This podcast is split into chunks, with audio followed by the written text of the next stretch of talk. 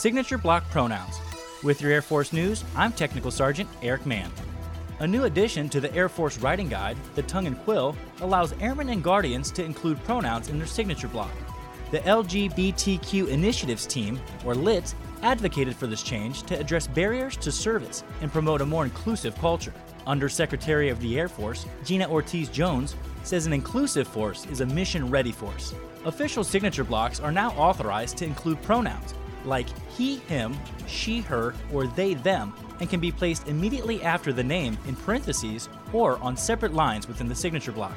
A LIT transgender policy team lead says the use of correct pronouns is an easy way to show care and respect for airmen and guardians, and allowing pronouns in an individual's signature block is a quick and simple way to eliminate confusion and promote a more inclusive culture. That's today's Air Force News.